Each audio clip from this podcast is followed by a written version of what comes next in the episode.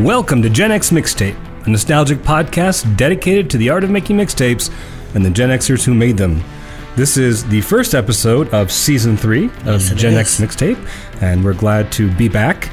And we're going to kick it off with part one of 1982, where Alan and I will be curating side A of a mixtape celebrating the 40 year old airwave sounds of our youth. And this was a great year for music. Yes. I mean, you know, this was, I was reading an article, this was the last year that rock music had a prominent role in, in, in, in just popular culture.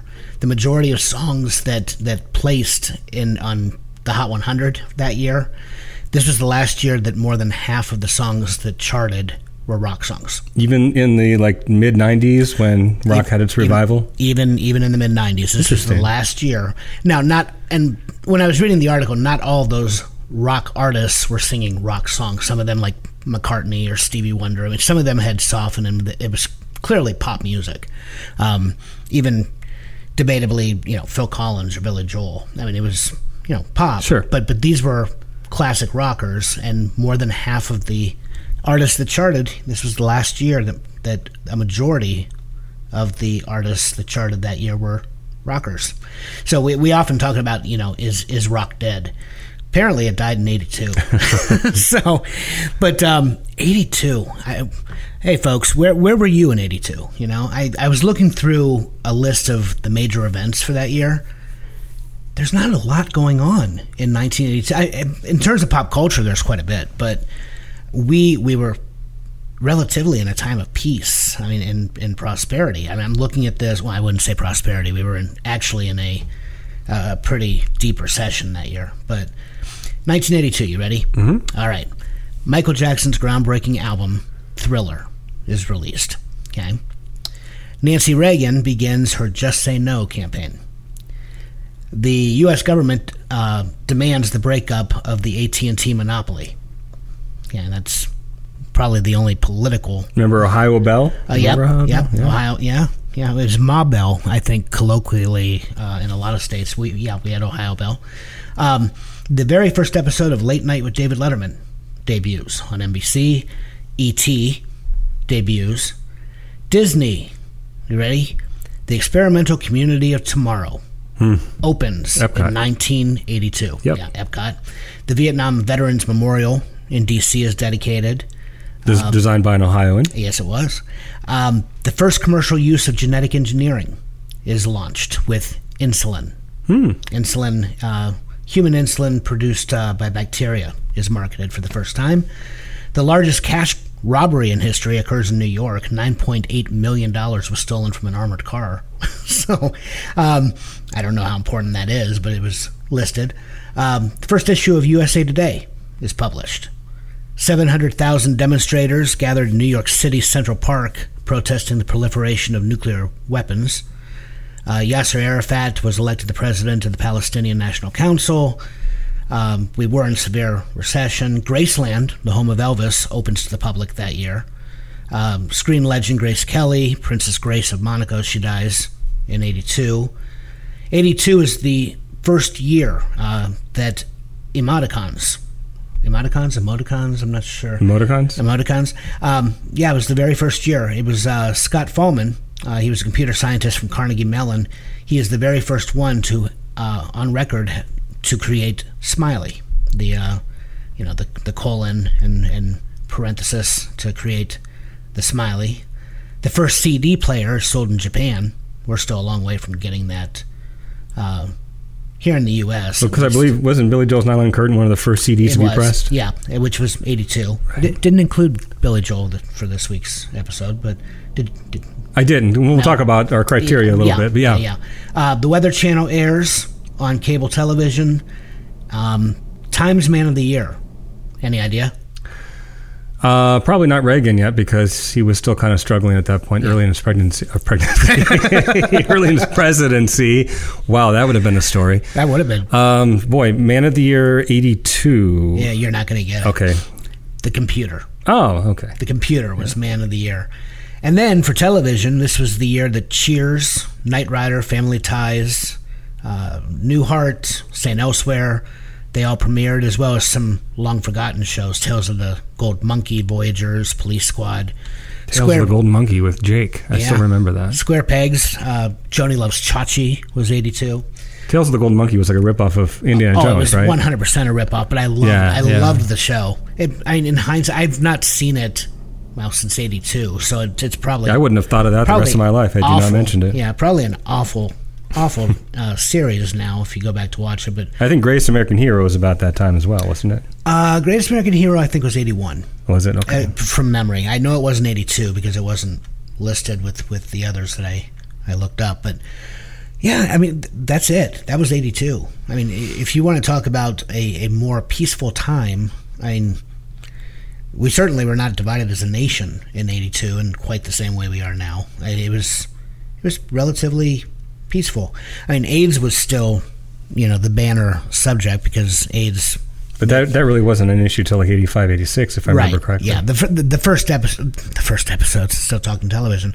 The the first cases uh, were identified in eighty one, Okay. uh, the year before. But yeah, not the, not a lot going on. You mentioned USA Today. I remember that was the first newspaper that I know of that uh, was was printed in color. The pictures were in color Yep. because our Canton repository was black and white, as Yep. were I believe most of the newspapers in the country, and so they kind of pushed newspapers into a, a new colorful era. Era. Yeah, and they were the first I remember to really use charts and graphs and, and, and the like. I mean, they they. It, it, it was a major step forward. I mean, it really, but but in some ways, I think it dumbed down the news too. I mean, it made it accessible to uh, to everybody, which is not a bad thing. But I remember a lot of people, a lot of the elitists were, were not happy with the appearance of USA Today. Well, you look back at the old newspapers, like you know from the 1800s, and they had like six columns, and the print was like microscopic. And yes. absolutely no pictures at all. But Yeah, but no, eighty-two. I um, I was all of nine years old. You would have been ten, right? Yep. You were seventy-two, baby. I was seventy-three. Um, but I don't know. I, I, I I'd be tempted to go back to eighty-two. It sounds like a really pretty good time. good time. Yeah, very calm, very relaxed, very peaceful. I've argued in past seasons that 1982 may be my favorite collection of radio hits of the rock era, although I think 85 might be a close second. But do you think that I feel this way because the pop tunes were that good? Or because that was kind of the first year where I independently discovered music. Like prior to this, my you know I listened to what my dad listened to. Oh, yeah. Billy Joel, Beatles, Wings. He had some Bee Gees mixed in there, Queen. But this was the first year that I turned on Q92 and started listening to music on my own and asking my parents yeah. to buy me 45s and, and LPs and so forth. So I wonder if it's really the best collection of pop music of that decade or it's just simply nostalgia. I would say probably a bit of both. I mean, as I was choosing my my songs for this episode, it was just there's a wealth of, of just just a plethora of, of amazing music from '82. I it, you had a lot of a lot of bands that were really um, being introduced. New wave, of course, was all the rage. Um, I don't know. I, I I'm really happy with the list of songs that I brought in. It, it is phenomenal. So I, I think, but but like you, this was about the time that I started purchasing my own um, music. I don't know. It's a, it's a great question. Well, maybe uh, listeners can, can tune maybe to hear some from, them, from a different generation. Absolutely, yeah. Let us know what they think. Either some boomers or some millennials or maybe even some uh, Zers out there. So 85 is your your number two, huh? Well, I, I- think 84 was really solid. That whole that whole era, 82 to 85, to me is like the sweet spot of Yeah. the 80s. I, I would agree. I might go to 86, but definitely the the second half of the 80s. I, I have fond memories of it, but I wouldn't say it was particularly great Right. music. Right. Um, I like 84. I mean, Yeah, I, I love 80, good, yeah. love 82. I do. Li- I, 85 is phenomenal as well. 84 though, I think that'd be my year. In 2024, we might have to come back and do this again. but this is the 40th anniversary of these songs, and we picked our favorites to commemorate uh, just 40 years. Yeah. Oh my, my God! I forget that you know we are pushing 50 here, um, which And- is sad. Technically, this episode is, is, is anything, any song from 1982 qualifies. Right. Um, however, and I think we kind of talked about this a little bit. I, both of us, I think, kind of without even really talking about it, chose songs. Yeah, songs that we like because we always do that. You know, it's our podcast. But songs that also um, maybe are are less obvious choices. Right. Like we don't have "Don't Stop Believing" from Journey. We don't have anything from Michael Jackson or Billy Joel. Um, it's it, it's more songs that any Gen Xer is going to know, but may not have heard in many many years. That, that's the well, for the most part. For the most part. there are a few here or there that. Well, of course, um, but, not, none of the true. Absolutely. I don't think any of these would fall on anyone. If you ask somebody, some Xer on the street, to name the top ten songs of, of 1982, I don't know that any of these would fall on would most agree. people's lists. Yeah, no, I know Billy Joel, and uh, you know the audience knows that we are huge Billy Joel fans. I, I looked at uh, I looked at pressure early on before I made the decision to go more more obscure. Um, but but not just Billy. I, Little Red Corvette. I did not include Prince. I did not include Jack and Diane. There's no John Cougar. Uh, Well, I on avoided ones like that today are still popular with the, with the newer generations, like "Tainted Love" and "Don't You Want Me" and songs like those. that Right. They would recognize as well. So if you are a, a, a millennial or Generation Zer, perhaps this may be the first time you've heard of some of these songs. That's very true. And I did stay away from the number one song of the year. Remember what it was? Wouldn't have been Bette Davis eyes. I would have been 81, I no, think. And, no, not Would have Betty been one of. Eyes. I, I would have assumed it was a Michael Jackson. was not Michael Thriller. Jackson. Number one song of the year for 1982, Physical. Oh yeah, okay. Olivia Newton-John, Right, right. Physical. Yep. I, I toyed with it, but I was like, eh. I feel like we've we've we've paid tribute to Olivia Newton-John quite a few times on our on our podcast, so I stayed away from her as well. Um, yeah, no, these these uh, songs, and I I don't know. I'm I'm really excited about this. So All right. Well, I forget. It's been a whole season. So, do I go first on side A? uh, no, that would be me. You go first. Uh, we, we can flip it. no, no, no. I just I can't remember. Yep. No, I I have always been uh, side A. You are side B, and yeah, the first episode back, everybody. It's it's always uh, you know reviewing and relearning how all of this works. All right. Well, my, my first selection for 1982. Uh, the first song this week was recorded by the most successful all-girl pop group to write their own songs and play their own instruments. They were just recently inducted into the Rock and Roll Hall of Fame, Which we got to witness in person. we did. We were at the induction ceremony, and I'm talking, of course, about the Go Go's. Uh, this was the big, big year for the Go Go's. Um, their two major hits from Beauty and the Beat were still on the charts in '82. That would be "We Got the Beat" and "Our Lips Are Sealed." And in that same year, they released their sophomore album, uh, which was titled "Vacation." So you probably can guess what song I went with. It is the self-titled. Head over heels. Oh no, that was on the same album. Uh, no, I, I went with it's got a great bass It- done on that song. yeah, it does. Anyway, Um, no, I went I went with Vacation.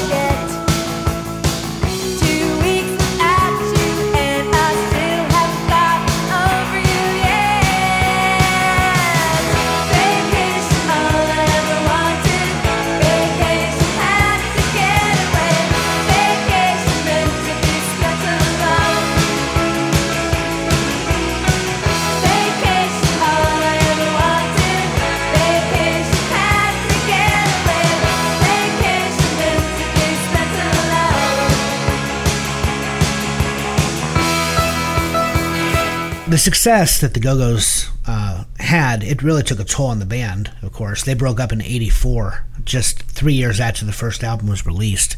But in 82, they were still going strong. Go Go's bass player, her name is Kathy Valentine. She got her start as a member of a Los Angeles band called the Textones. And she had grown up in Austin, Texas. She went on a trip back to the city, back home uh, from LA, and she, on vacation, met a boy named Billy, who happened to also be in a band called Boy Problems. Don't know anything about the band, but um, they struck up a, a, relationship, a summer fling, if you will. It was a very brief summer romance, and Valentine thought it was all fun and games until she was on the plane heading back to LA. And suddenly she had an epiphany. It, it, she just had the realization that she truly had fallen in love with this boy. So on an airplane napkin, she wrote, Now that I'm away, I wish I'd stayed. Tomorrow's a day of mine you won't be in. And if you are familiar with the Go Go's, you know that is, uh, those are the lyrics to Vacation. The, uh, th- those lines, they inspired the song. And make no mistake, it is an upbeat anthem of summer romance. Valentine finished the song when she returned to LA. She recorded it with the Textones, and their version was released only in the UK, and it went nowhere. Well, soon after, Valentine left the group and joined the all girl punk band. The Go Go's were a punk band. They were. They were. They were. They were part of the band. LA punk scene. They were. She joined the Go Go's, and the Go Go's, when they were recording their second album, they decided to use this song. But Jane Wiedlin and, and Charlotte Caffey, they, they helped to rework the song, adding what had been missing in its original version, a chorus. There had been no chorus. So once it was go-go-fied, that's a word now, I'm making it a word, uh, the song was mixed to perfection, and the engineer recorded it to cassettes so everyone could take it home and listen to it, okay? The girls reconvened a couple of days later, and they brought up the mix on the board, but for the life of them, true story, they, they could not get the board to sound as good as the cassettes that they had recorded them on. Okay, so no matter where the faders got pushed or how how those EQ knobs uh, got turned, something about the cassette just sounded better. So, in an unheard of solution, when it came time to release the song "Vacation," they mastered the single off of the cassette tapes that had been made for the band. So, you know, Gen X mixtape. The, Actually, not that unheard of, and it's funny because in 1982 there was another album that was produced the same way. really, When Bruce Springsteen was Nebraska? laying down demos for Nebraska on his home four track, and he went into the studio afterwards with E Street Band, and they tried and tried and tried to replicate the rawness of those tracks. And Jon Landau and um, Springsteen decided, you know what? We can't get any better than what you did in your basement, basically. um, and even though, and, and if you listen to Nebraska, obviously the, the sound quality is a little bit rough. Right, yeah. But they felt that the honesty uh, of those original recordings was far superior to what the E Street Band could replicate in the studio. So they actually mastered those those tapes. I, you know, I, I, I did know that. Um, although that, that that's a bit different because Springsteen, I don't know, Nebraska just to me it, it's meant to sound Sure, so sure. so raw and so intimate, so personal. This this was just pure pop, Right, here, right. and um, but you know, fittingly, this this song that was mastered from a, a mixtape essentially, it also became the first ever single. Oh, Vacation was the first single ever issued uh, in that format to the public. So I went with Vacation. That's my, my number one, and it is. Yeah, It's, it's a fun song. And It didn't reach the height of "We Got the Beat" or or "Our Lips Are Sealed," but um, for my money, it's it's a great song, and certainly it's a summer anthem. And we we of course run our seasons in the summer, so there you go, Vacation. yeah, no, it's it's my favorite go-go song. It's one of my favorite early '80s songs um, overall. Glad you picked it. Um, I love the, the lyric because really, if you listen to the lyrics, it's it's not about vacationing with a bunch of people. It's about going off by yourself. It is, yeah. Um, just recently, uh, you know, of course, we're teachers, so we had a week off at spring break, and I literally, probably for the first time in my life, did absolutely nothing. My wife was working. I had no obligations. I had no appointments, and uh, I just sat around the house and did nothing, and it was great. It's great. Yeah, uh, it, it really is nice, isn't it? I, I love, I love the me time. I don't know that I like sitting in the house. I'm, I'm too much of a busybody. Like COVID killed me. I, I, I had the worst case of cabin fever for that year and a half. But certainly, I, I have no problem entertaining myself by myself. So, I'm with you. Yeah, great choice. Good, good starting song too. All right, that's all. That's it. Okay, so my number one pick is from a band known as uh, 38 Special. Oh, You know how they got their name?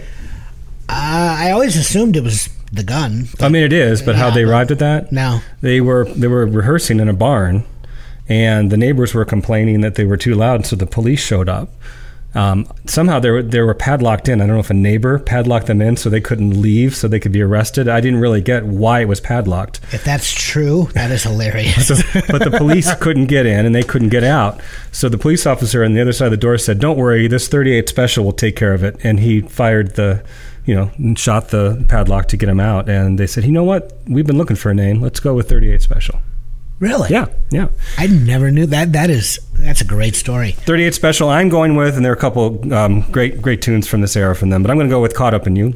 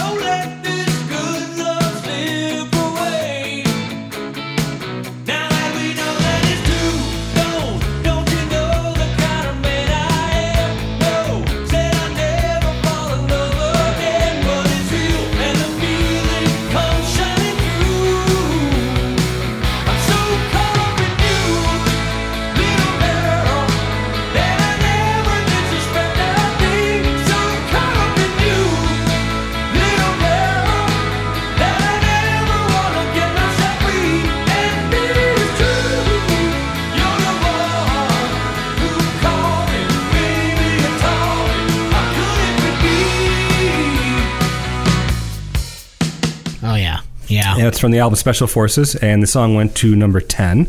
And the lead singer is Donnie Van Zant. And if that name sounds familiar to you, that's because he is the younger brother of Ronnie Van Zant, Yep. who, of course, was the original lead singer of Lynyrd Skynyrd before he died in a plane crash in 1977. Um, so, uh, like Lynyrd Skynyrd, 38 Special are Southern rockers although they never quite got the respect of other bands like Lynyrd Skynyrd. Um, I was going to ask you, why do you think that is? Or are they just a little too polished? Were they a little too pop?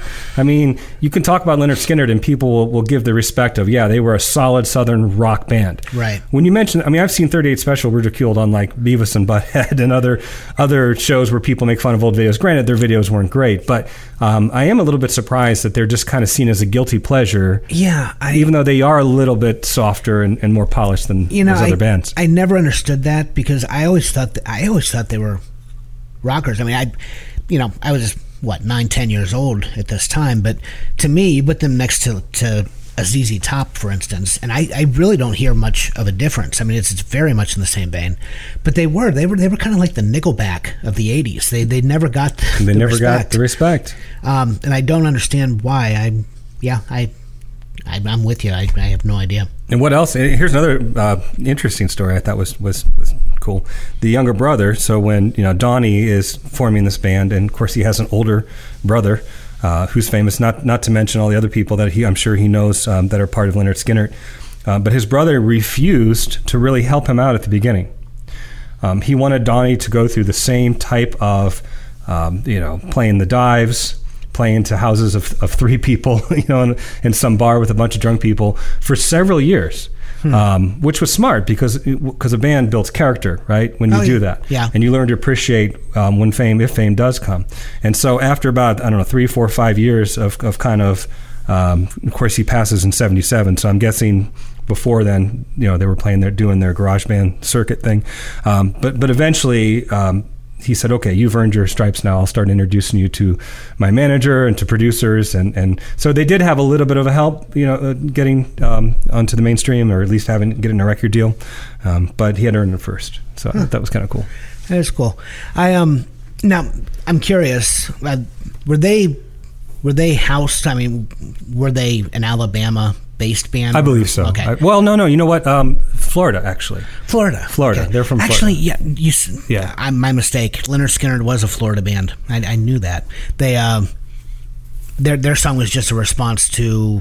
Uh, Neil Young Neil Young. to Neil Young, Southern Man. Alabama. Right, yeah. right. Um, but but I do know Lynyrd Skynyrd often recorded at Fame Studios, uh, Muscle Shoals. Yes, yeah, right. Did did uh, 30th? I, I don't know. I didn't. I didn't come Okay. across that. So Very cool. No, I I know very little about 38 Special. I've always liked their music. yeah, no, it, it does have a, a, a poppy feel to it. Much much, much poppier than than say Lynyrd Skynyrd and uh, where are some other southern rock bands? I'm they're eluding me now, but Oh. yeah, there's a handful of them. Allman Brothers. Allman Brothers, of um, course, right, Who else? There's uh oh, there's so many. right. I just can't think of them now. totally blanking. Yeah. Right, but it, but it was nice. You know, not to go off on a whole other tangent, so I won't. But I'll, I'll just say that you know, country music is country music, but other genres have flirted with country music in some form or another for the throughout the rock era. Right, with Right. southern rock, and then you have um, you know alt country eventually would come into being in the in the nineties.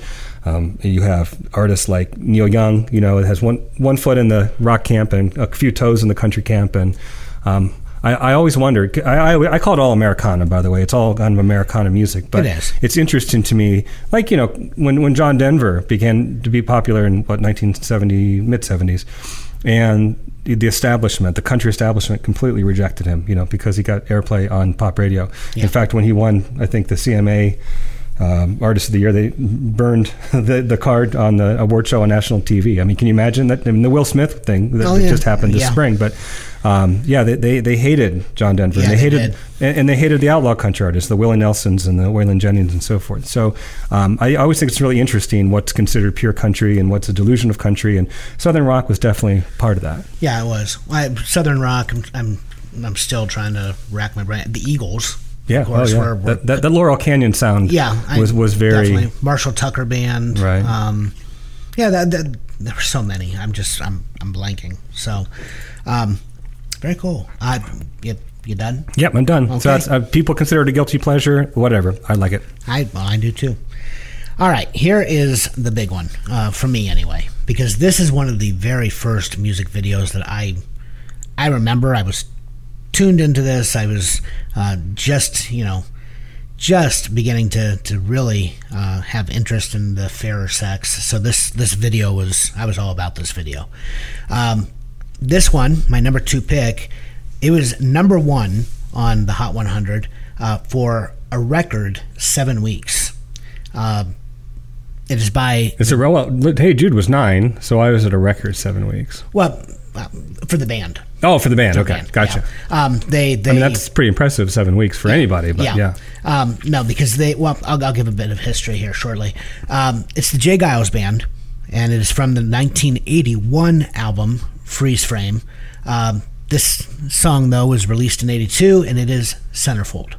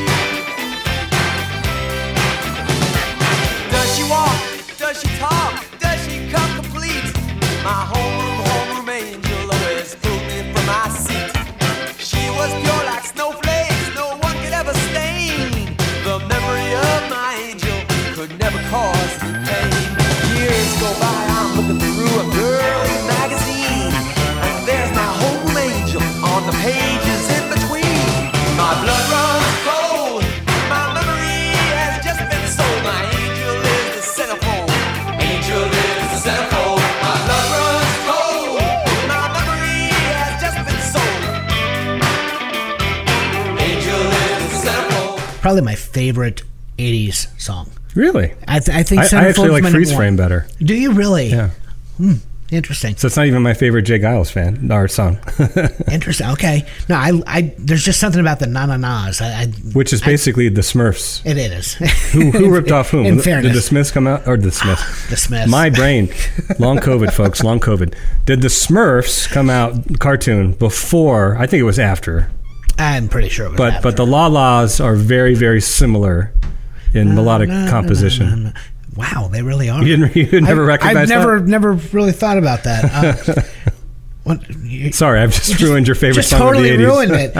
I have to go back to "Take on Me." I guess is the number one. All right. Anyway, um, or or "Come on, Eileen." That might be up there too. Um, all right. Well, the J. Geils band they signed originally with Atlantic Records in 1970, and and they made a name for themselves.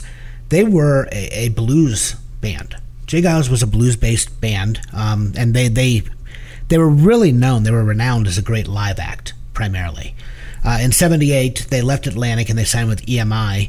Freeze Frame was their third album under the new label, and when signed to Atlantic, originally as a blues-based band, they chose their own singles. But EMI did not give them that same freedom. EMI picked the singles for them, and, and Centerfold was the lead single, uh, and it was handsomely rewarded. It, it did. It went to uh, number one, stayed there for seven weeks, and, and, and it helped really to send the album to the top spot.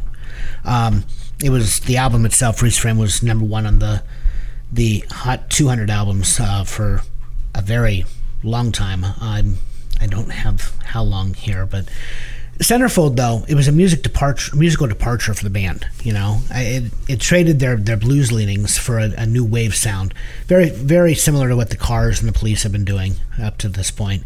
Um, it was also their biggest hit, and and that's that's what I was getting at. Uh, it it earned them a slot touring with the Rolling Stones. It, it earned them the cover of Rolling Stone magazine. It was in heavy rotation on a very new cable network called MTV. Um, and and the video. Do you remember the video? Oh yeah, I believe he's in a classroom. He's He in a classroom. Stands up on the desk, but then every desk has a different model in lingerie. Correct? Well, they weren't. No, they weren't. Or they're walking around. They're walking around. They're just uh, in. Not, and it It's a bit misogynistic, if I recall. It wasn't lingerie though. Oh, This is where this is where that that fetish that so many people I think uh, I think it, this is where it may come from. Long before Britney Spears, all the girls were in the Catholic schoolgirl uniforms. oh, because he's remembering back to when Yeah. he knew the girl in exactly. high school. Yeah. Gotcha. Um, the song was written by the band's keyboard player, uh, Seth Justman, who who wrote or co-wrote all the tracks on Freeze Frame. Um, he insists that the reason you didn't hear much synthesizer on earlier J. Geils albums was because you, they couldn't afford them. That that's simple. Uh, the band was trapped in, in a record company debt cycle, constantly owing money despite their success. But this song, it changed everything, and, and this is the song that um, you say you like Freeze Frame better. Freeze Frame is a great song as well, but this is the song that, without question, J. Geils is remembered for for Centerfold. I think. Yeah, I mean, Freeze Frame was the first, one of the first singles I owned because i remember that video, and for a kid, They were painting in that yeah. video, weren't they? Think they? about it. At ten years old, okay, throwing paint on each other, one another was a lot more interesting than the whole sexual Yeah, Um, yeah. I, I sexual thrust of the video. Excuse It the was, pun. yeah. Um, now, as I got older and, and saw the video, I, I appreciated it in that light. But yeah. Um, now the lingerie. I'm, I'm wondering if you're confusing it with um, uh, Talking in Your talking in your Sleep sleep. I think I am. Romantics. Yep. Because Yeah. at- by that point, I was interested. right. Yeah, that was uh, 84, I think. Yeah, but um, yeah. that one was the lingerie. Uh, but anyway, this song, it, it's about a guy, of course, who had a crush on a sweet, innocent girl in his home room in high school. Um, I've always questioned: is, was her name Angel, or was he? Was that his pet name for her? I, I don't know. Doesn't matter, I- but it works. Doesn't yeah? I looked it up. There has not been in the history of the magazine. There has never been a centerfold for Playboy magazine with the name Angel. Do you think this is autobiographical? I don't know. See, I always just assumed it was. I, I assumed it was Fiction, fiction, but, I, I don't know. But yeah, there was- there's never been an angel who has been who has posed as centerfold for the magazine. I just thought I'd look it up. Um, years later, though, in this song, he's looking through the girly magazine. He sees his homeroom angel, his crush, on, or rather, as the centerfold, and it rocks his world. I think what a lot of people, a lot of people don't listen to lyrics. Like you're, you're, you're not a a, a lyrics guy. No, I'm not. You're music first. We've talked about that before. A lot of people, I think, mistakenly think he's very excited when he sees the the centerfold. He sees his homeroom angel on the pages in between. That's not actually the case. Um, if you listen to the lyrics of the song, he's actually very disappointed.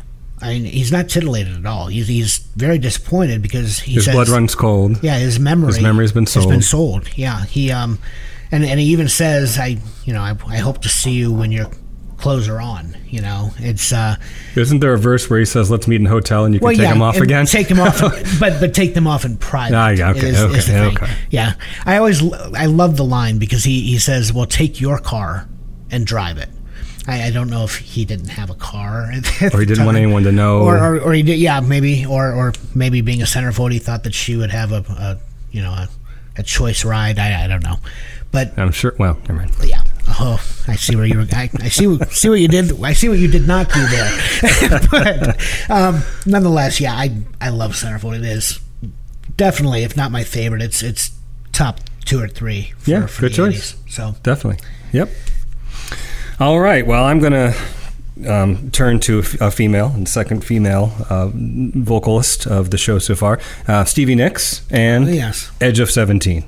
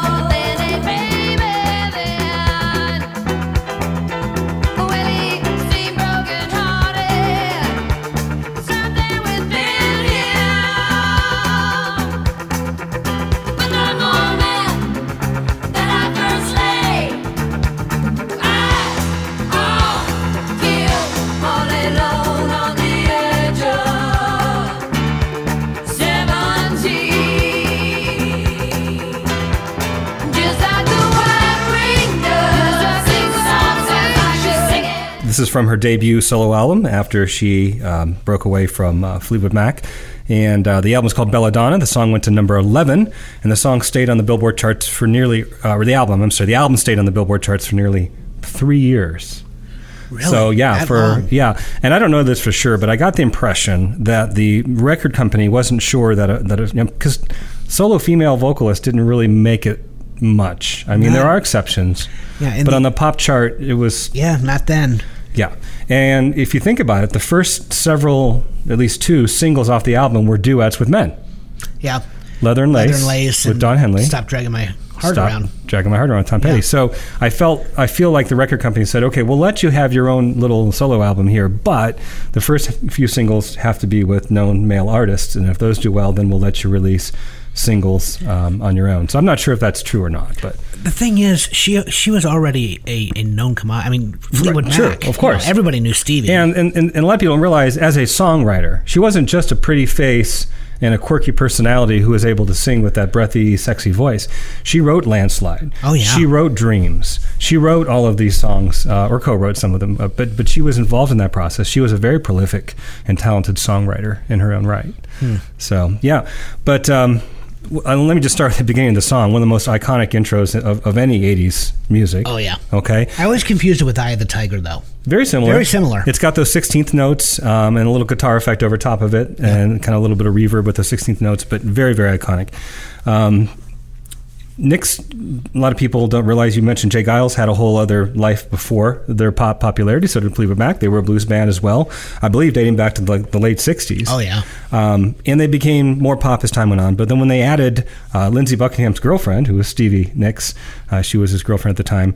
In fact, I think um, Nicks and Buckingham released an album, like a, just the two of them, uh, prior to 1975. It didn't do very well. But the band saw the talent um, that existed with Stevie, and so they invited her into the band. And um, yeah, I mean, that's when they really took off uh, in, in a pop sense.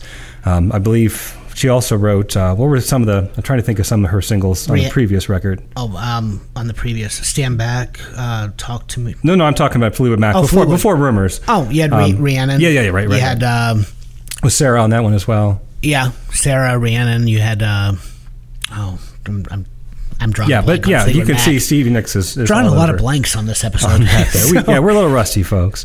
Uh, but yeah, like you said, she had it all: the writing chops, uh, that rough, sexy voice, the persona.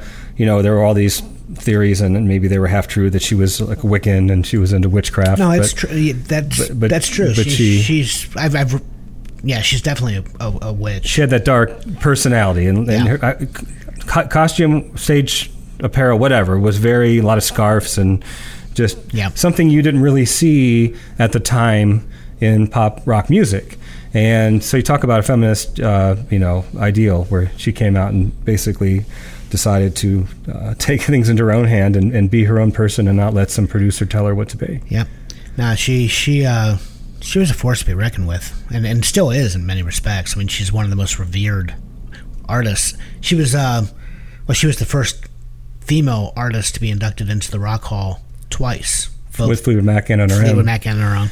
Um, and of course, Tina Turner just matched her. Um, Right. But uh, yeah, no, Stevie Nicks, she is she is Wiccan. I know that for for certain. Um, but you know, it's kind of funny because Lindsey Buckingham, he had a solo release in '82 as well, and I Mm-hmm. That was was Go Insane. Was that the song, or was that a? Ple- um, I think it was Go Insane. well, yeah, I think that was one, but Trouble was the, the Trouble. other one. Mhm. Trouble Yep, was Uh, Trouble was the bigger release, but he didn't. His chart performance came nowhere near Right. Stevie's. I mean, she she, brought her along, and then she took over. she took over 100. percent Yeah. That's awesome. Um, the, so- the the title came from. I think now. I think the story, if I remember correctly, was had to do with Tom Petty. Tom Petty's girlfriend, maybe. I might be wrong on Tom Petty, but I think it was. it was it was Tom Petty. and she was With the talking to the accent. girlfriend and Yeah. asked what um, how they met and the girlfriend said uh, at the age of 17 but because of her southern accent stevie nicks misheard it as the edge of 17 and thought it was so poetic and that Yeah.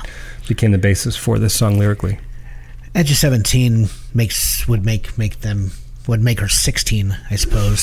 so um, Tom Petty is uh, getting, getting robbing the cradle there a bit. Right. Well, 17, I guess, is still a minor, but um, now now being not, not being able to hear lyrics very well maybe part of the reasons why i don't pay attention to lyrics but i'm one of those people that just mishears it all the time so i never understood she was was saying like a, like a white-winged dove yeah. Um, I had all sorts of different as a kid trying to understand what she was saying. Of course, we couldn't look it up on the internet. But Right. now I know it's a white winged dove. White Winged Dove uh, sings a song, sounds like she's singing, and then and then The she oohs, she right. coos, yeah, ooh baby, ooh. I, I, at one point, I thought it was the one one armed girl or something. I'm like, the one-armed girl. That is great. Oh, too funny. Uh, no, I, it's a great song, Edge of Seventeen, and it's such a rocker. Oh, you yeah. know? I mean, it, it's this was not a pop tune Right. by any stretch. yeah, I mean, Stand Back and some of those became more poppy, but Yeah. uh, this one was definitely a rocker. All right. Well, my third song, um, this one uh, reached number 12 on the Hot 182, came from the album Friend or Foe, and it is by Adam Ant. The name of the song was Goody Two Are you adamant about that? What's that? Are you adamant about that? I, I am. Okay. Oh, that was good. as far as puns go, that was pretty good.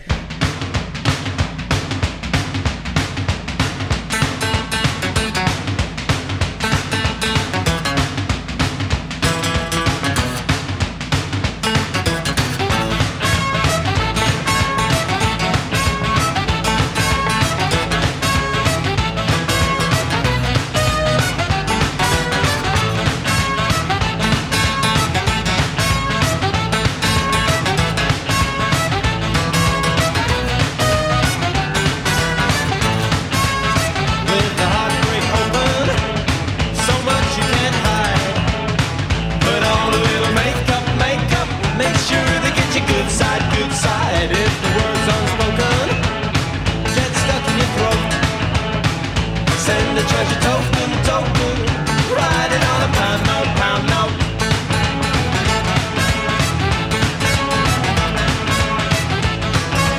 Goody two, goody two, goody goody two shoes. Goody two, goody two, goody goody two shoes. Don't drink, don't smoke. What do you do? Don't drink, don't smoke. What do you do? Subtle follow. There must be Throughout the the early '80s, Adam Ant he was one of the most popular performers in England. But Goody Two Shoes was his first, his biggest, really his only hit in the Was U.S. this his first solo album? Yes. Because he was Adam and the Ants before, exactly. then he went solo, right? Yeah, okay. yeah. This was his, his solo album, um, the debut. Um, the song really it, it became a hit in the U.S., but it was mainly due to heavy rotation in MTV. Um, they introduced Americans to his outrageous costumes, his wild charisma, and the like. Um, Adam Ant, he was born Stuart Leslie Goddard, um, and the name Adam Ant came to him after watching the Sex Pistols play their first gig in 1975. Uh, after seeing the Pistols, um, he wanted to do something different, be someone else, and he couldn't work out who or what. So, in an interview with Rolling Stone, he actually said he renamed himself Adam Ant. Um, because he said, I really knew I wanted to be Adam because Adam was the first man. Ant I chose because if there's a nuclear explosion, the ants will survive. Okay. I, yeah, I, I read that and I thought, I, there's nothing. I guess it's better than Adam Cockroach Well, yeah, I, I, I or Adam Twinkie. give him Adam Twinkie. Twinkies can last, I think, probably in, well into like the 22nd century. I am fairly certain. Um, but yeah, he, he formed his own band. They were called the B Sides. Um, and Lester Square and Andy Warren, they, they were his bandmates. In 77, together with drummer Paul Flanagan, they went on tour uh, and they f- they rebranded themselves. They named themselves Adam and the Ants, as you said. Um, well, initially they were just the Ants, uh, but their inaugural band meeting when they when they chose their name, Adam and the Ants, they were actually in the audience at a Siouxsie and the Banshees performance at the Roxy Club in London. But Adam and the Ants, they, they started as part of this burgeoning punk rock uh, movement. And from 77 to 79, the band toured extensively around the UK. But they proved to be unpopular with much of the British music press because they they they were so fetishistic in, in their lyrics and in their imagery. So looking for change, Adam uh, Ant Ant I don't know it sounds weird just to refer to him as Ant uh, last name only. He he approached the Sex Pistols manager uh, Malcolm McLaren and asked him to manage the band. Well, McLaren then, uh, in, in this act of betrayal, he actually introduced the Ants to a young girl named Annabella Lwin, and um, he talked the Ants into leaving Adam, and they formed a new band with uh, this Annabella Lwin and, and named themselves Bow Wow Wow. So I want candy. yeah, I, I did not know that. It was mutiny. I mean, Adam just lost his entire band. Um, he did re. Uh, he brought new musicians in, but the, the second formation of the Ants didn't work well. And finally, as a solo artist in '82, he he released this album, and he struck gold. Um, the song actually was really a, a commentary on the press, on the paparazzi, on, on things of that nature. Um, he he wrote it when he was dealing with this everlasting intrusion by the press. I guess what would be how I'd explain it. Um, they were always asking about his personal life, which was great fodder for the tabloids, always. And Adam Ant was a very intriguing character with a colorful past. But um, while he sought out attention for his act, he preferred to keep his personal life private. And in the 80s, that was much easier to do. Um, by the 80s, his only vice was sex. and he did not drink, he did not do drugs, he didn't even smoke.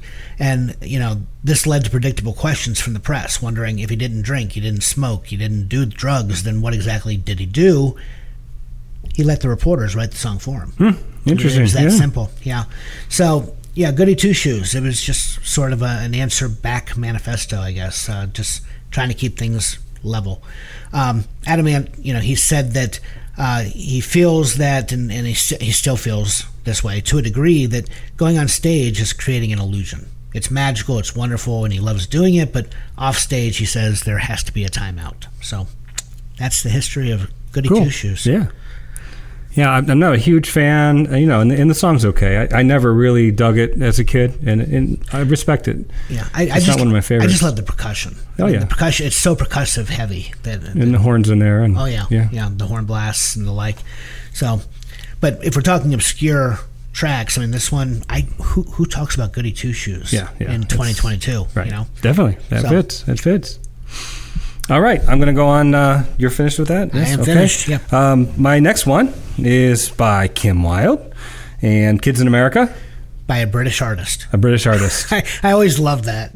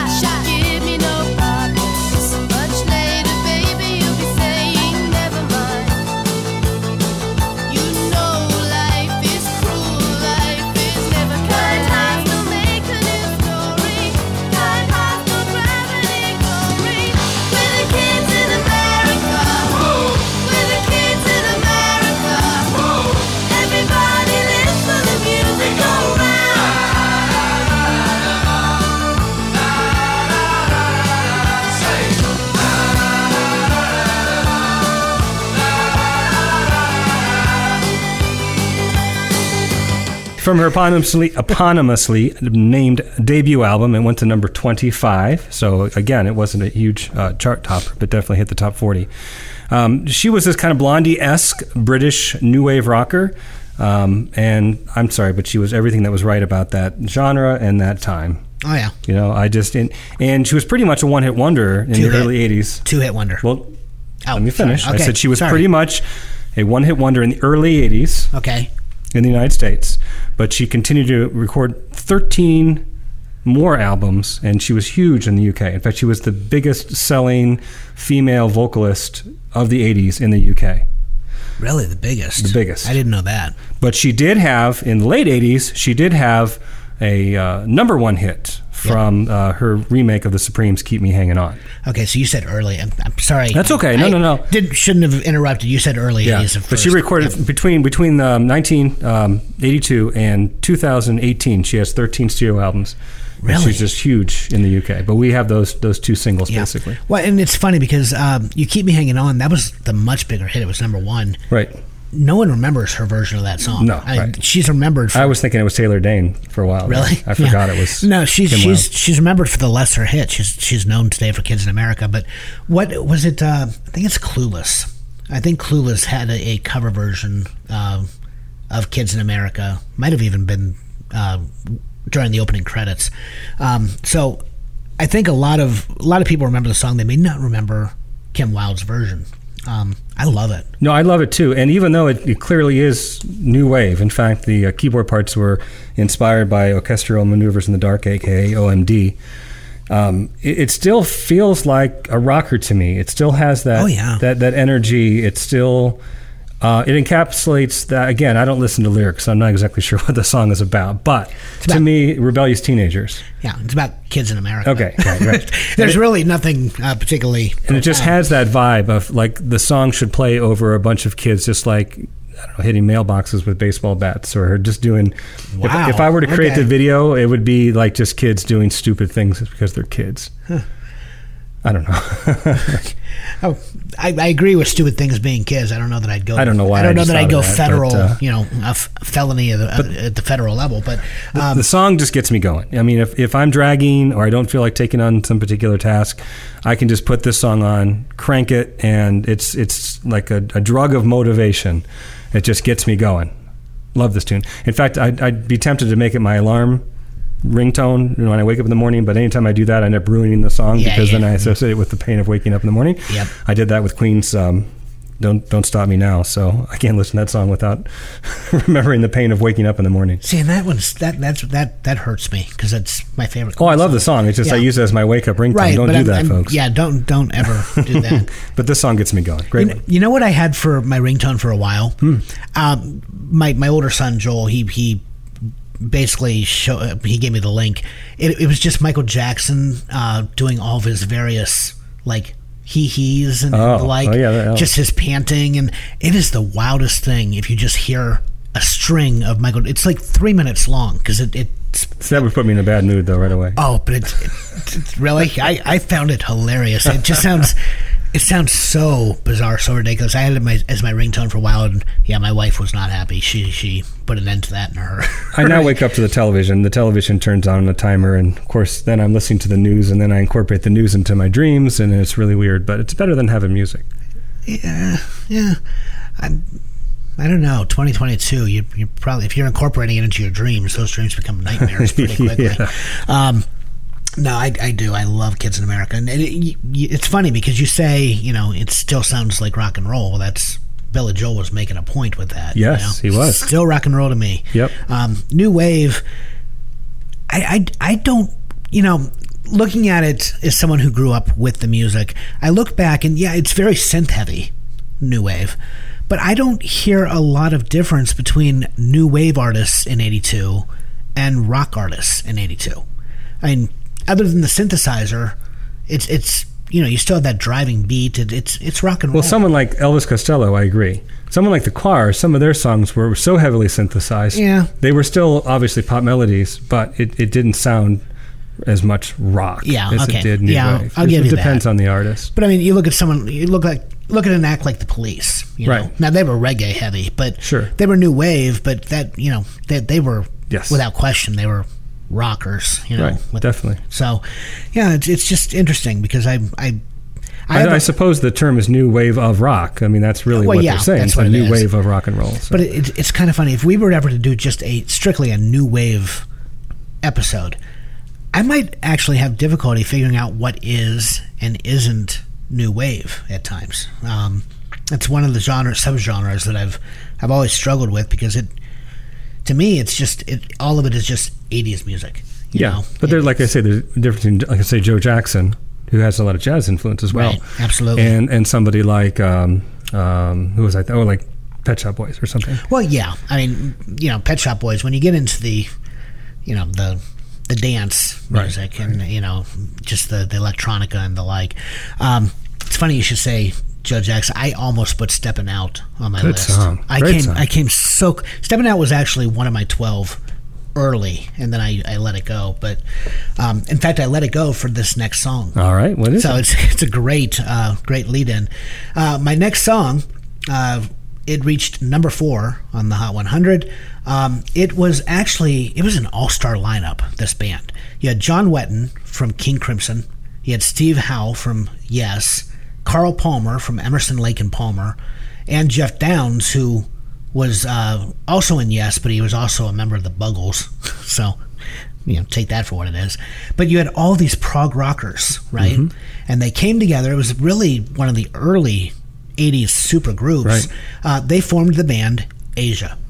And uh, Asia is, man, they were they were solid rockers. I was I was listening to them again preparing for this episode, and it, still they, they kind of blow me away. It- it's what happens when prog rockers try to make pop music. Yeah. It still has a proggy feel to it, kind of like when Genesis began to become more pop, Uh, yeah, but still maintained that progressive uh, credibility. Yeah, I but I was listening to them, and I I, I owned Asia. Uh, their their title was eponymously, um, or their their first album was eponymously titled. It was Asia, and then Alpha was their second album. I owned the first two. They had The second one had Don't Cry on it, Don't right? Cry, yeah. Um, and then they also released a third album, Astra. I never owned Astra, but um, I went with their biggest hit. It reached number four, as I said. It was "The Heat of the Moment."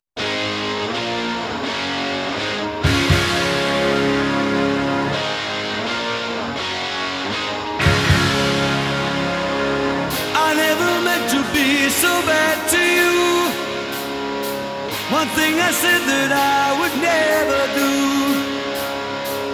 A look from you and I would fall from grace. And that would wipe the smile right from my face.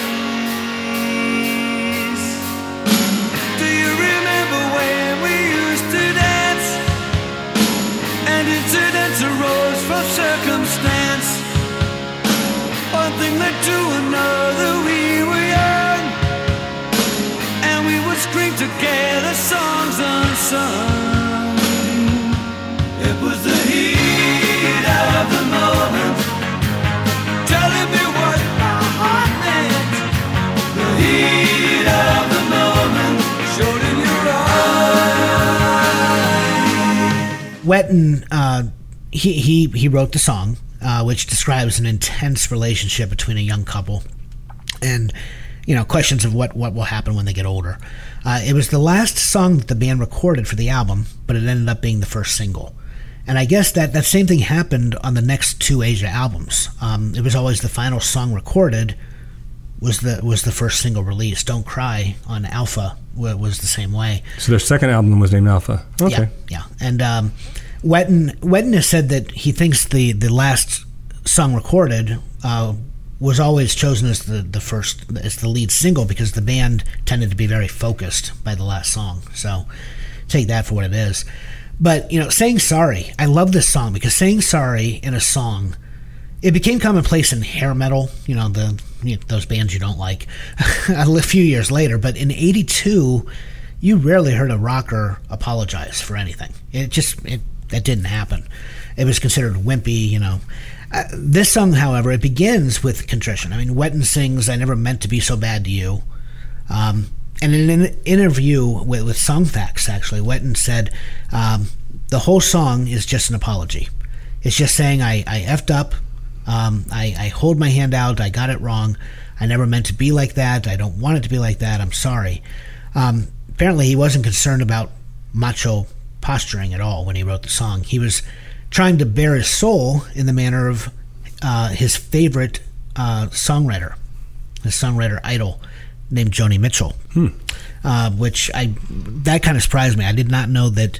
I don't associate Joni Mitchell with prog rock. I guess which, She's more the Laurel Canyon group. yeah. Yeah. exactly.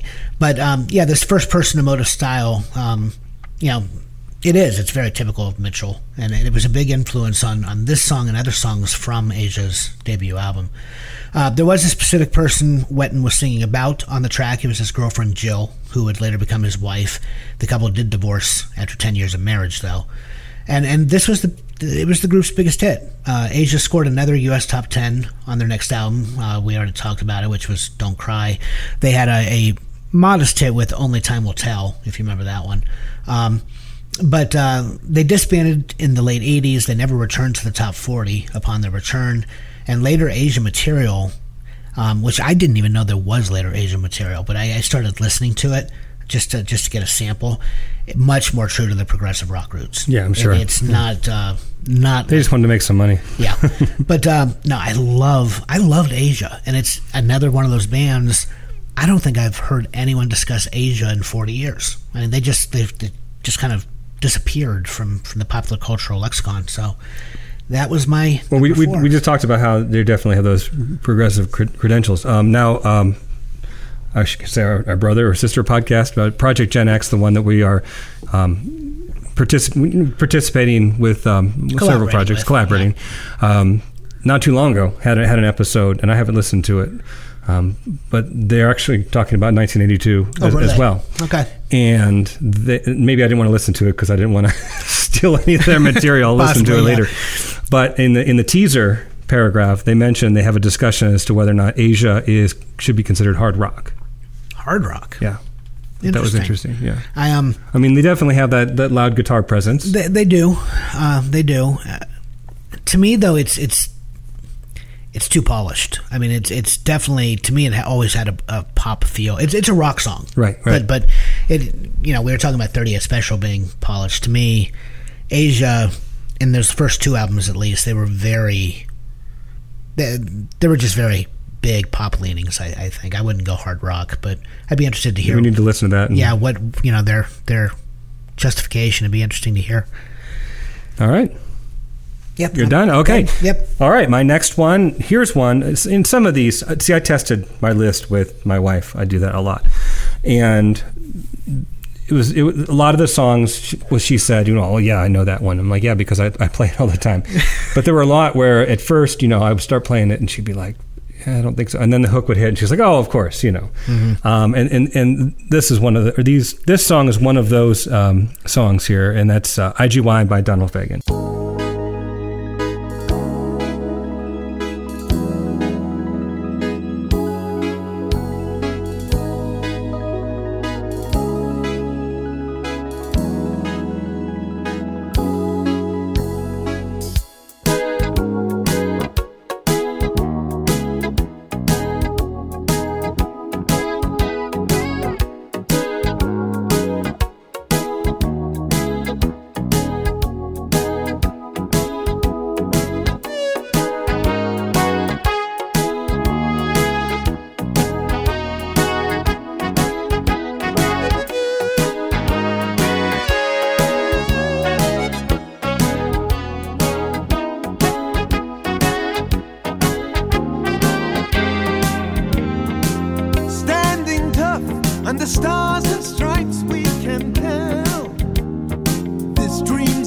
time.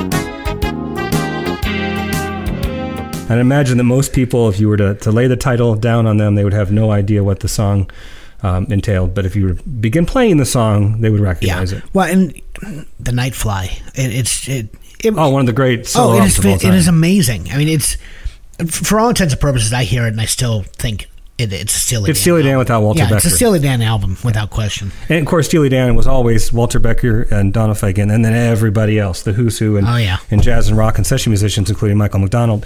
So yeah, it's it's you know Donald Fagen is the primary songwriter um, as, as well as the, the lead vocalist. So it sounds very very similar without Becker's guitar.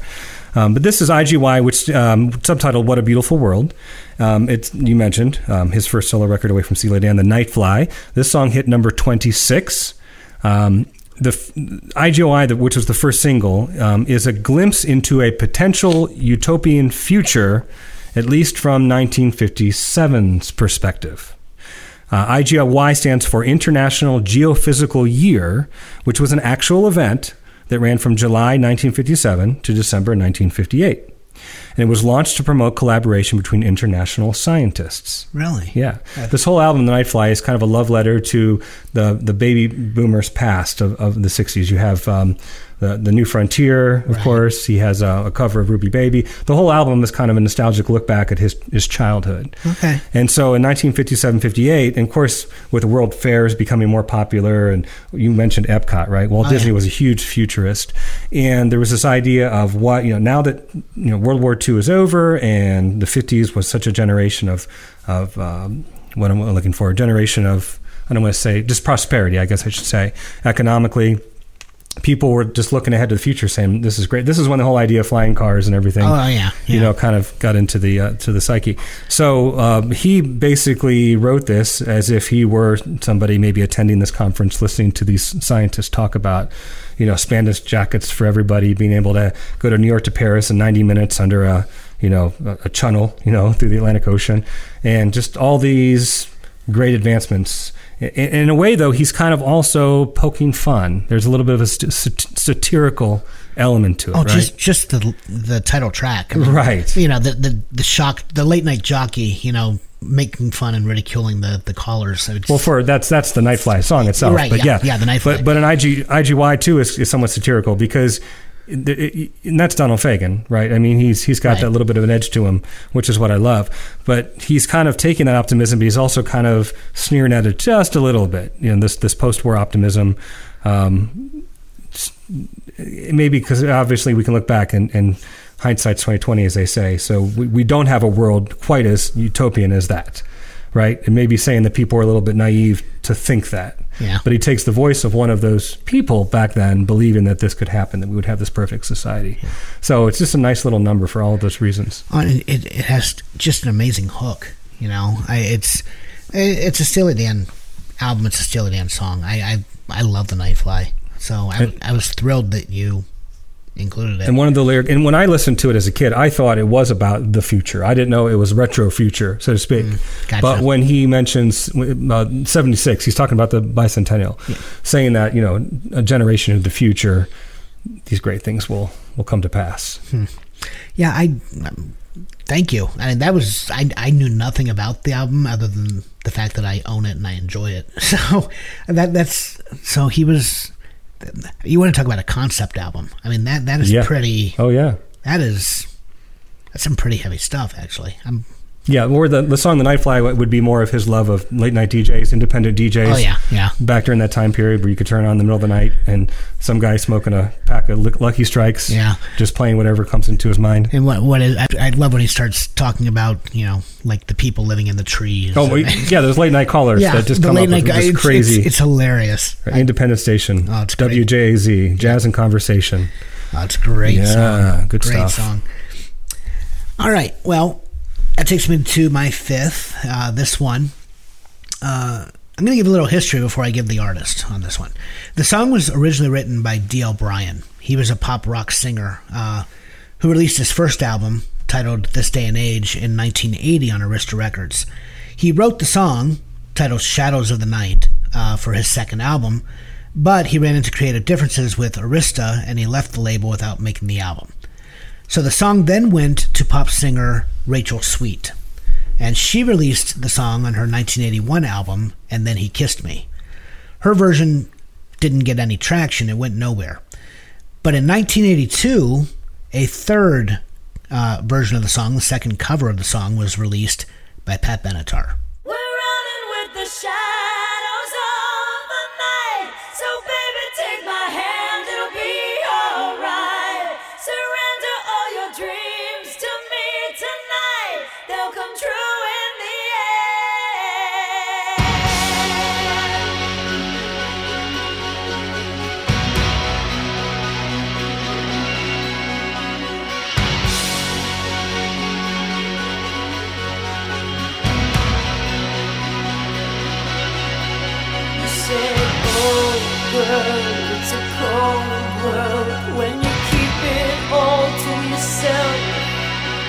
Said you can't hide on the inside all the pain you've ever felt.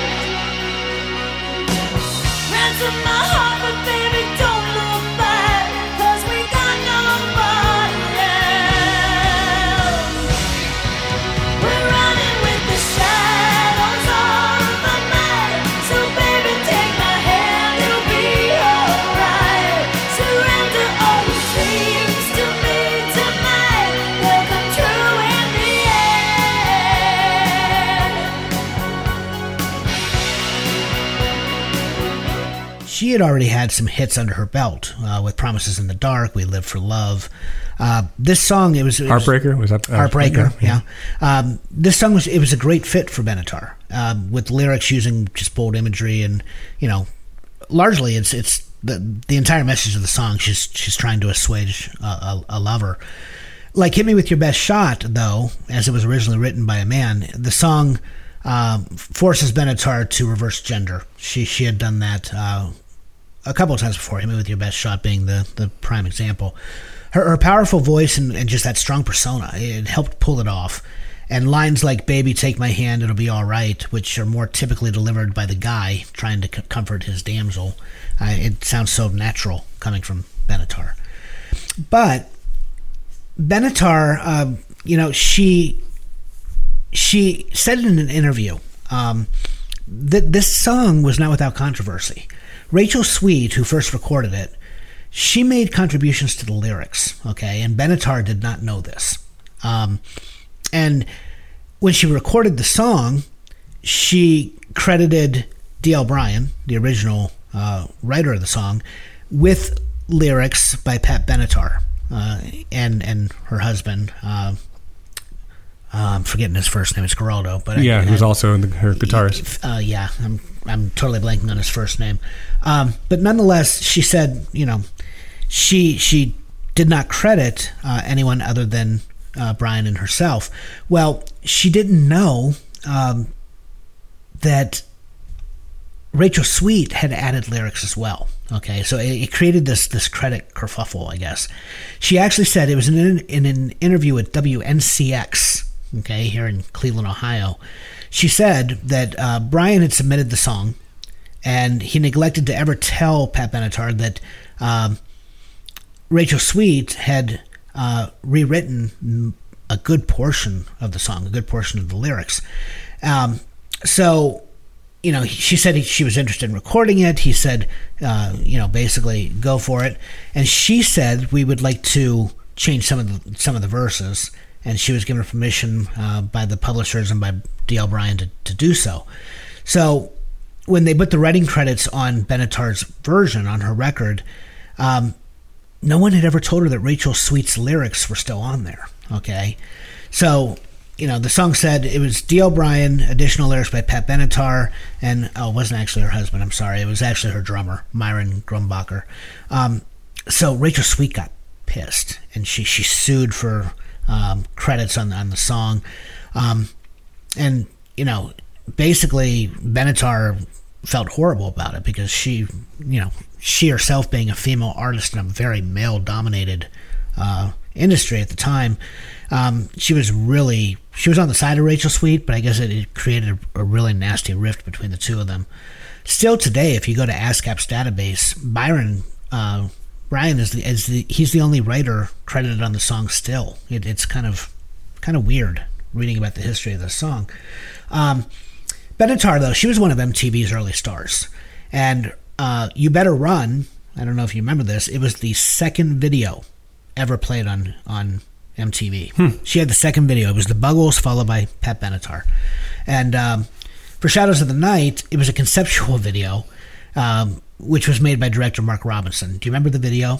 No. Okay, Pat Benatar in the video. Oh, wait a minute. She's wearing, she's an aviator helmet? she's- Yes, she, uh, yeah, she's a, she's a World War II flying ace, That's right. and she's she's doing her part to fight the Nazis. she's lip right? syncing while she's exactly. flying the plane. Yeah. Yeah. and and she yeah, and you know they, by the end of the song you find out that you know she's really a riveter, and and all this was a dream. But the video also starred uh, a young actor uh, who is largely unknown. Uh, he was about to blow. He was about to make a huge name for himself because not long after the video, Fast Times at Ridgemont High uh, debuted. Judge Reinhold. really? Judge Reinhold is a, a co-pilot. Uh, well, not her co-pilot. He's a, he's a second pilot in the uh, video, and Bill Paxton actually is a Nazi radio operator. Hmm. I went back to watch the video. It is it's it is so has nothing to do with the song whatsoever. Right, right. it was pretty cool.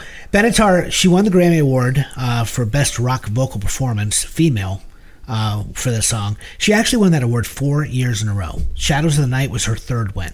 Uh, it followed Crimes of Passion and Fire and Ice. And then the following year, uh, she won it again for a song called Love is a Battlefield. So, Benatar. Which that concept would have made maybe more sense for yeah, Love is a Battlefield. possibly, yeah. Um, yeah, because well, remember the video for Love Is a Battlefield though. She she Is that the, they, the, she runs away from home and she ends up being a stripper. Um, Which one is the takeoff of Michael Jackson's Beat It, where they're dancing instead it- of fighting? it- Love, is, Love is a Battlefield. Okay. yeah, okay. where where they turn on the owner of the strip club and yeah, it's um, it's like the the cleanest, most clothed strip club in, in history. but nonetheless, it Love is a Battlefield, classic song. Um, Benatar, I don't know. I'm, you think she's finally going to get in? to She better because I'm sorry. She is It- the epitome of an '80s rocker, Oh, female yeah. '80s rocker. What I love her. I think she's got the best vocal of any '80s I female. agree. I mean, she's got that operatic voice that she can turn on a dime, and, and, and it works with pop music and rock music. But she can belt. Well, and you know it's weird. I saw her in concert uh, just last summer. She sounds exactly the same. Really, Yeah, I, they were playing the Palace Theater, and um, yeah, sitting there in the Palace listening to her, it it it, it was 1982. Nice. I mean, her voice has not changed there are a few artists like that. at all. I mean, it was so pure, and it was so oh, it, it was it gave me goosebumps. I mean, she sounds identical. Well, that's because she. I think she's probably classically trained. Yeah. And if she's classically trained, she knows how to not ruin your voice. Most rock musicians don't sing properly, and they end up killing their voice. No, that, that's true. Yeah, um, but now she better get in. I mean, there there is such a movement to get her in, and so many artists that have gotten in before her. It's it's it's. That's know, a crime. It is. It is a crime. All right, your turn. All right. Well, my next band is not a group; it's a project. Ah, yeah, Alan Talking about Alan Parsons Project and their huge hit of the year, "Eye in the Sky."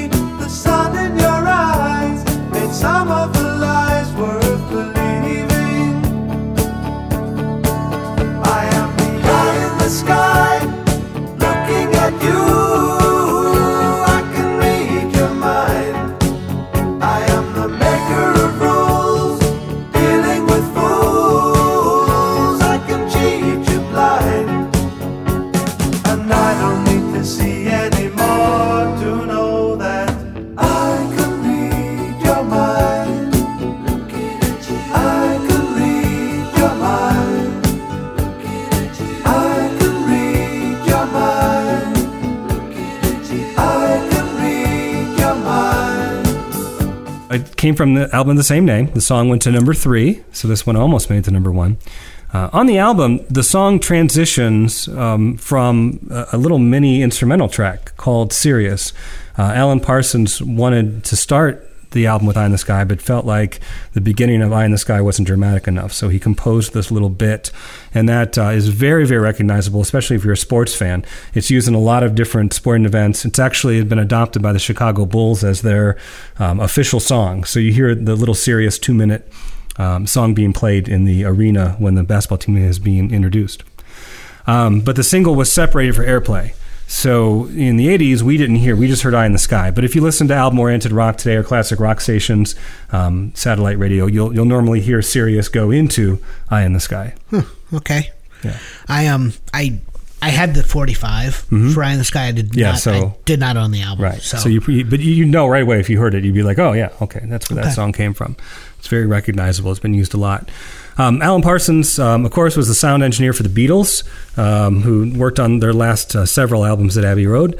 Uh, went on to produce one of the greatest albums of all time, Dark Side of the Moon.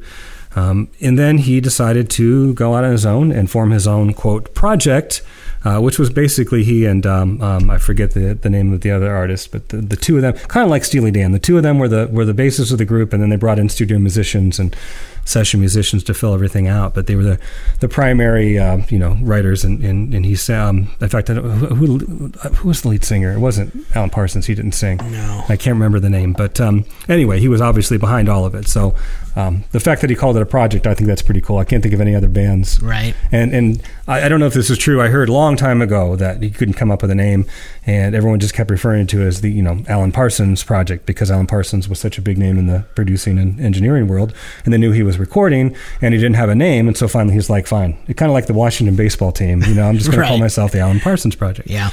Um, I love the song. Uh, I love the band. But here's what's really strange. And I go back and listen to Alan Parsons, I'm like, it, it, it, it doesn't fit anywhere. I mean, how do you describe the Alan Parsons project? Uh, They're not really psychedelic like Pink Floyd, but they have elements of that. They're not. They're, they're- have elements of soft rock, but but then they're a little bit harder than that at times. Um, like Steely Dan, they're very polished, and and obviously everything's put together perfectly.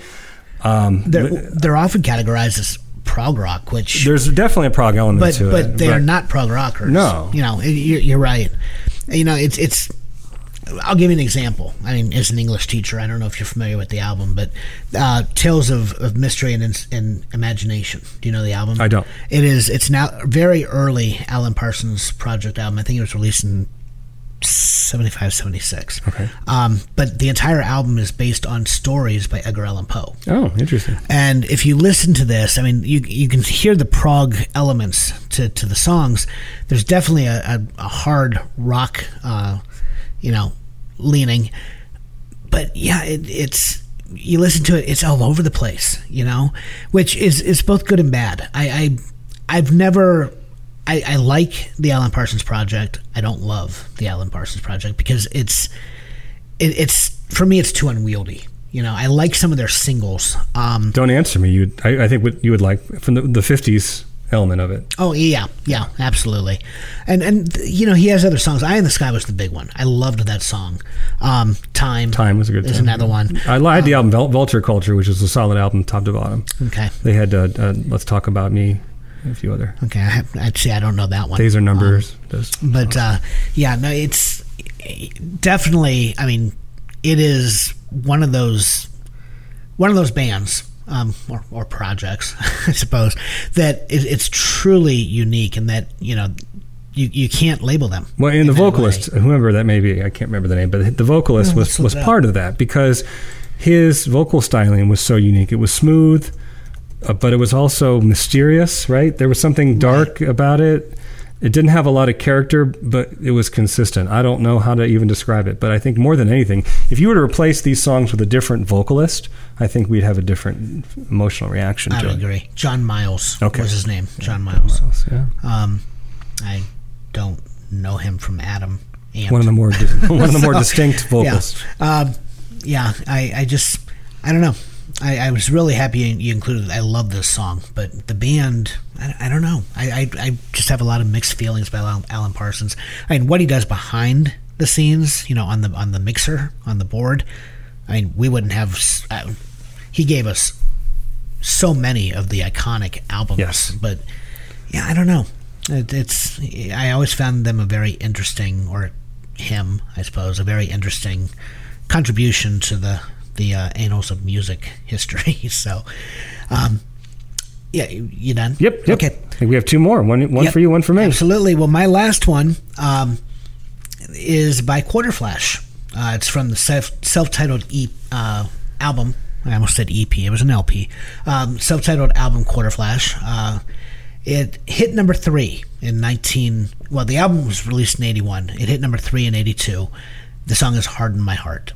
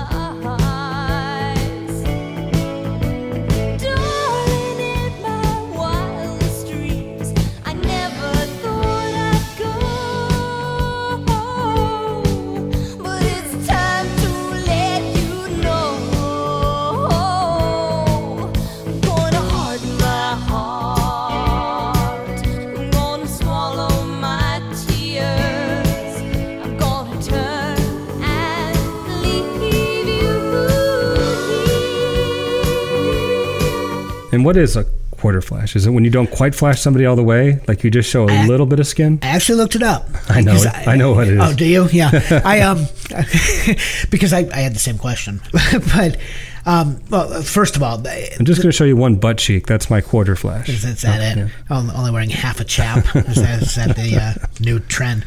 Um, well, first of all, in this song, you know, the singer's finding strength to leave her man. She's she's determined to do it without getting emotional. Um, it was written by Quarterflash guitarist Marv Ross, and and it was a regional hit uh, in the Pacific Northwest when the group originally called itself Seafood Mama. That was their original band name, Seafood Mama. I'm so glad they changed the name. but after a shuffling of the lineup and a name change to Quarterflash, they reissued the single and it became a U.S. top five hit, peaked at number three. Quarterflash took its name from a piece of old Australian slang About immigrants, right? about immigrants. Yeah, Um, it described newly arrived migrants uh, from Britain as one quarter flash and three parts foolish. Is, is the actual uh, quote that that. But they're not Australian. They're an American band. They are. Yeah, they are. Um, there what what I always found interesting. This is something you don't see too often. The female lead singer is also the sax player, which I always found really really cool. Yeah. You know, uh, her name was Rindy Ross. She was the wife of Marv Ross. Um, and yeah, she uh, she played the, the sax both on this and the the follow up single "Find Another Fool." This was released the same year that MTV went on air, um, and and the video it contains many random images. I mean, this is one of those videos. Early MTV videos make no sense; they, they just don't. This one, though, it might be the worst offender uh, because in the video you have jugglers, you have a little person, you have makeup table in the in the desert, you have these well dressed guys on motorcycles, and then the sax solo in the rain. I mean, nothing in this video gels, and nothing, of course, has anything to do with a breakup, you know, and a woman looking to be empowered uh, from the breakup. Um, it, it just you know it's disjointed, which was just pretty pretty typical of the that first year or two on on MTV. Elton John, uh, he rarely rarely uses opening acts in his concerts, but on the strength of this song, "Harden My Heart," he went out of his way. He asked Quarterflash in 1982 to open for him, um, which he, he had never had an opening act before, and I don't know that he's ever had one after. Um, but yeah, he, he he was such a fan of Quarterflash, their sound, that he actually asked them to to open for his tour in '82. But as fast as they they uh, you know they rose to, to stardom on on the strength of especially this song, and as fast as they they made a name for themselves, they just disappeared. Quarterflash just you, don't hear about them anymore Yeah. after '82. This song was was used prominently in uh, Rock of Ages, Yeah. um, which was a great use. It was one of the best uses of, of the old '80s Oh yeah, music in in that particular. Well, originally Broadway and then then film. Right. Um, yeah, love it, love it. all right. Well, that that completes my side A. What what do you got? Okay, well, as I wake up my iPad here, here we go. All right, my last one. Oh, from the patron saint of yacht rock, Michael McDonald. Michael McDonald. Yep, yep, yep. Um, man, the, let's just start with the bass line. Let's just start with the groove of this song. This is one of the greatest grooves of any 80s song ever. Um, you just put it on and it's like, yes, okay. Michael McDonald from the album That's What It Takes. This song went to number four. Um, when, you know, Michael McDonald wasn't singing lead for Doobie Brothers or backup for Steely Dan uh, or working with a host of other artists. And he came uh, up with a few solo albums of his own. Um, he is the voice. I'm, I'm sorry, it, it is the voice. I can't think of a, a better voice, a better. Just ah, Well, he's Can't say so enough about he's it. so soulful. I mean, he's he's a white guy, he's a white guy, and but his tracks don't sound white. no, you would not know that he is. And this is a great example, especially the groove on this song. Um, now, this is something that I did not know. The backing vocals for this track were performed by his sister, Maureen McDonald. So it's kind of creepy if you think about it in the context of the song itself, yeah. because it's about a couple that's broken up. keep forgetting. But if- but if but if you just go, wow. Okay. she's a performer on the song, right? okay. It's not autobiographical. I hope.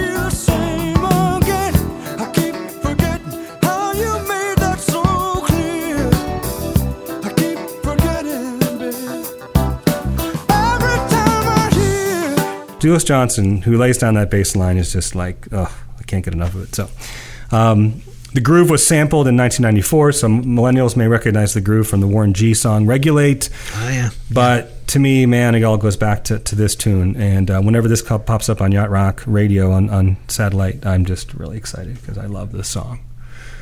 No, it's it's a good one. I, I it's one of those songs too that I forget about, and then Which is the whole point of the yeah, show. Which yeah, I, forget all about it, and then I, I hear it, you know, uh, and um, especially on Sirius either on 80s on 8 or the, or the Yacht Rock, you know, and one of the channels uh, it'll come on, and I'm like. I, I just I fall in love with the song all over again. It's it's one of those that I, that's just been a recurring thing through the years. it's years. timeless. It doesn't feel like an early 80s song. No, it doesn't. It has such elements, like you say, the soul element, and there's Yep. a little bit of a jazzy influence, and it's just so timeless. Oh, absolutely. And um, I just, of course, think back to um, 40 Year Old Virgin yeah. when uh, I believe was it uh, he was uh, Michael Michael Scott. Um, Steve Carell was working at uh, like like a Circuit City. Maybe it was Circuit City. Uh, it, it might And, have and, been the, and cer- the yeah, television display, of course, this was back, and I still, they, I guess they do kind of have this at Best Buy, where you have like hundred televisions, you Yeah, know, yeah, yeah. and, uh, and and they had a demo playing. It was a Michael McDonald concert over and over and over Was again. it really? Yeah, they had to listen to Michael McDonald. Wow, it has been a long time since I've seen that that movie. Um, yeah, well, just that image too of just the same thing being shown. uh, You know, like like you're in a Zoom meeting. You know, their TVs are Right, just right. grid. oh, It's a grid. You know, um, that was a staple of 1980s anchor stores in the mall. I Yeah. remember walking into Penney's or Sears or uh, Dillard's or Kaufmann's or Montgomery Ward, O'Neill's. God, there were so many that have come and gone. Yeah. Um, Before and- the big box stores, they were department stores. Yeah, but the department stores they always had that wall of televisions, Mm-hmm. you know, which of course is being made fun of and money for nothing, but by Dire Right. Straits. But Yep. yeah, it was always fascinating to me because it was uh, there was something about the visual appeal of that in the '80s that I I, I could just sit there and watch watch a show I was no, I had no interest in no interest in rather. But there was something about that wall of TVs that, as a young kid, it just fascinated me. You know, so And if you're and back then, if you bought a TV, you had to, especially if it was a demo model, you had to tone down. They, they put it on torch mode to make them look brighter in the store. Um, the contrast and the brightness was always so high. All right. Well, this is one of the other things I looked up was cost of cost of living in '82. Okay, A Sony 19 inch 19 inch color TV. Guess how much it would have cost you? Color TV. five hundred 82. dollars. You are spot on. Am I? It was four ninety nine. There you go. Four hundred ninety nine dollars for a 19 inch color TV. And today you can get a 65 inch OLED probably for less than that. Oh yeah, easily maybe 250 300 Yeah. bucks. Um, yeah, that was that was an amazing guess. I should go on Dave. the Price is Right. You should. in the 80s. in the 80s. Absolutely. Well, that is side A. That's side A of our 1982 episode. yeah. So we will be back next week uh, with with 12 more cuts and and oh, it it really was. It was a fantastic year for music. So hope you enjoyed this episode and uh, we hope to see you on the back half. And that's all for this week. Hot Fun Cool Punk, even if it's old junk. Another mix of memories awaits next week. But for now, hit pause, lift the needle. No, click. You need to write this stuff down. I really man. do. I, I screwed it up. Uh, yeah. Let's every, try, it, let's try it again. every year when we come back. Another mix of memories awaits next week. But for now, press pause, lift the needle, and hit eject. That's that's how it works. And we will see you on the flip side.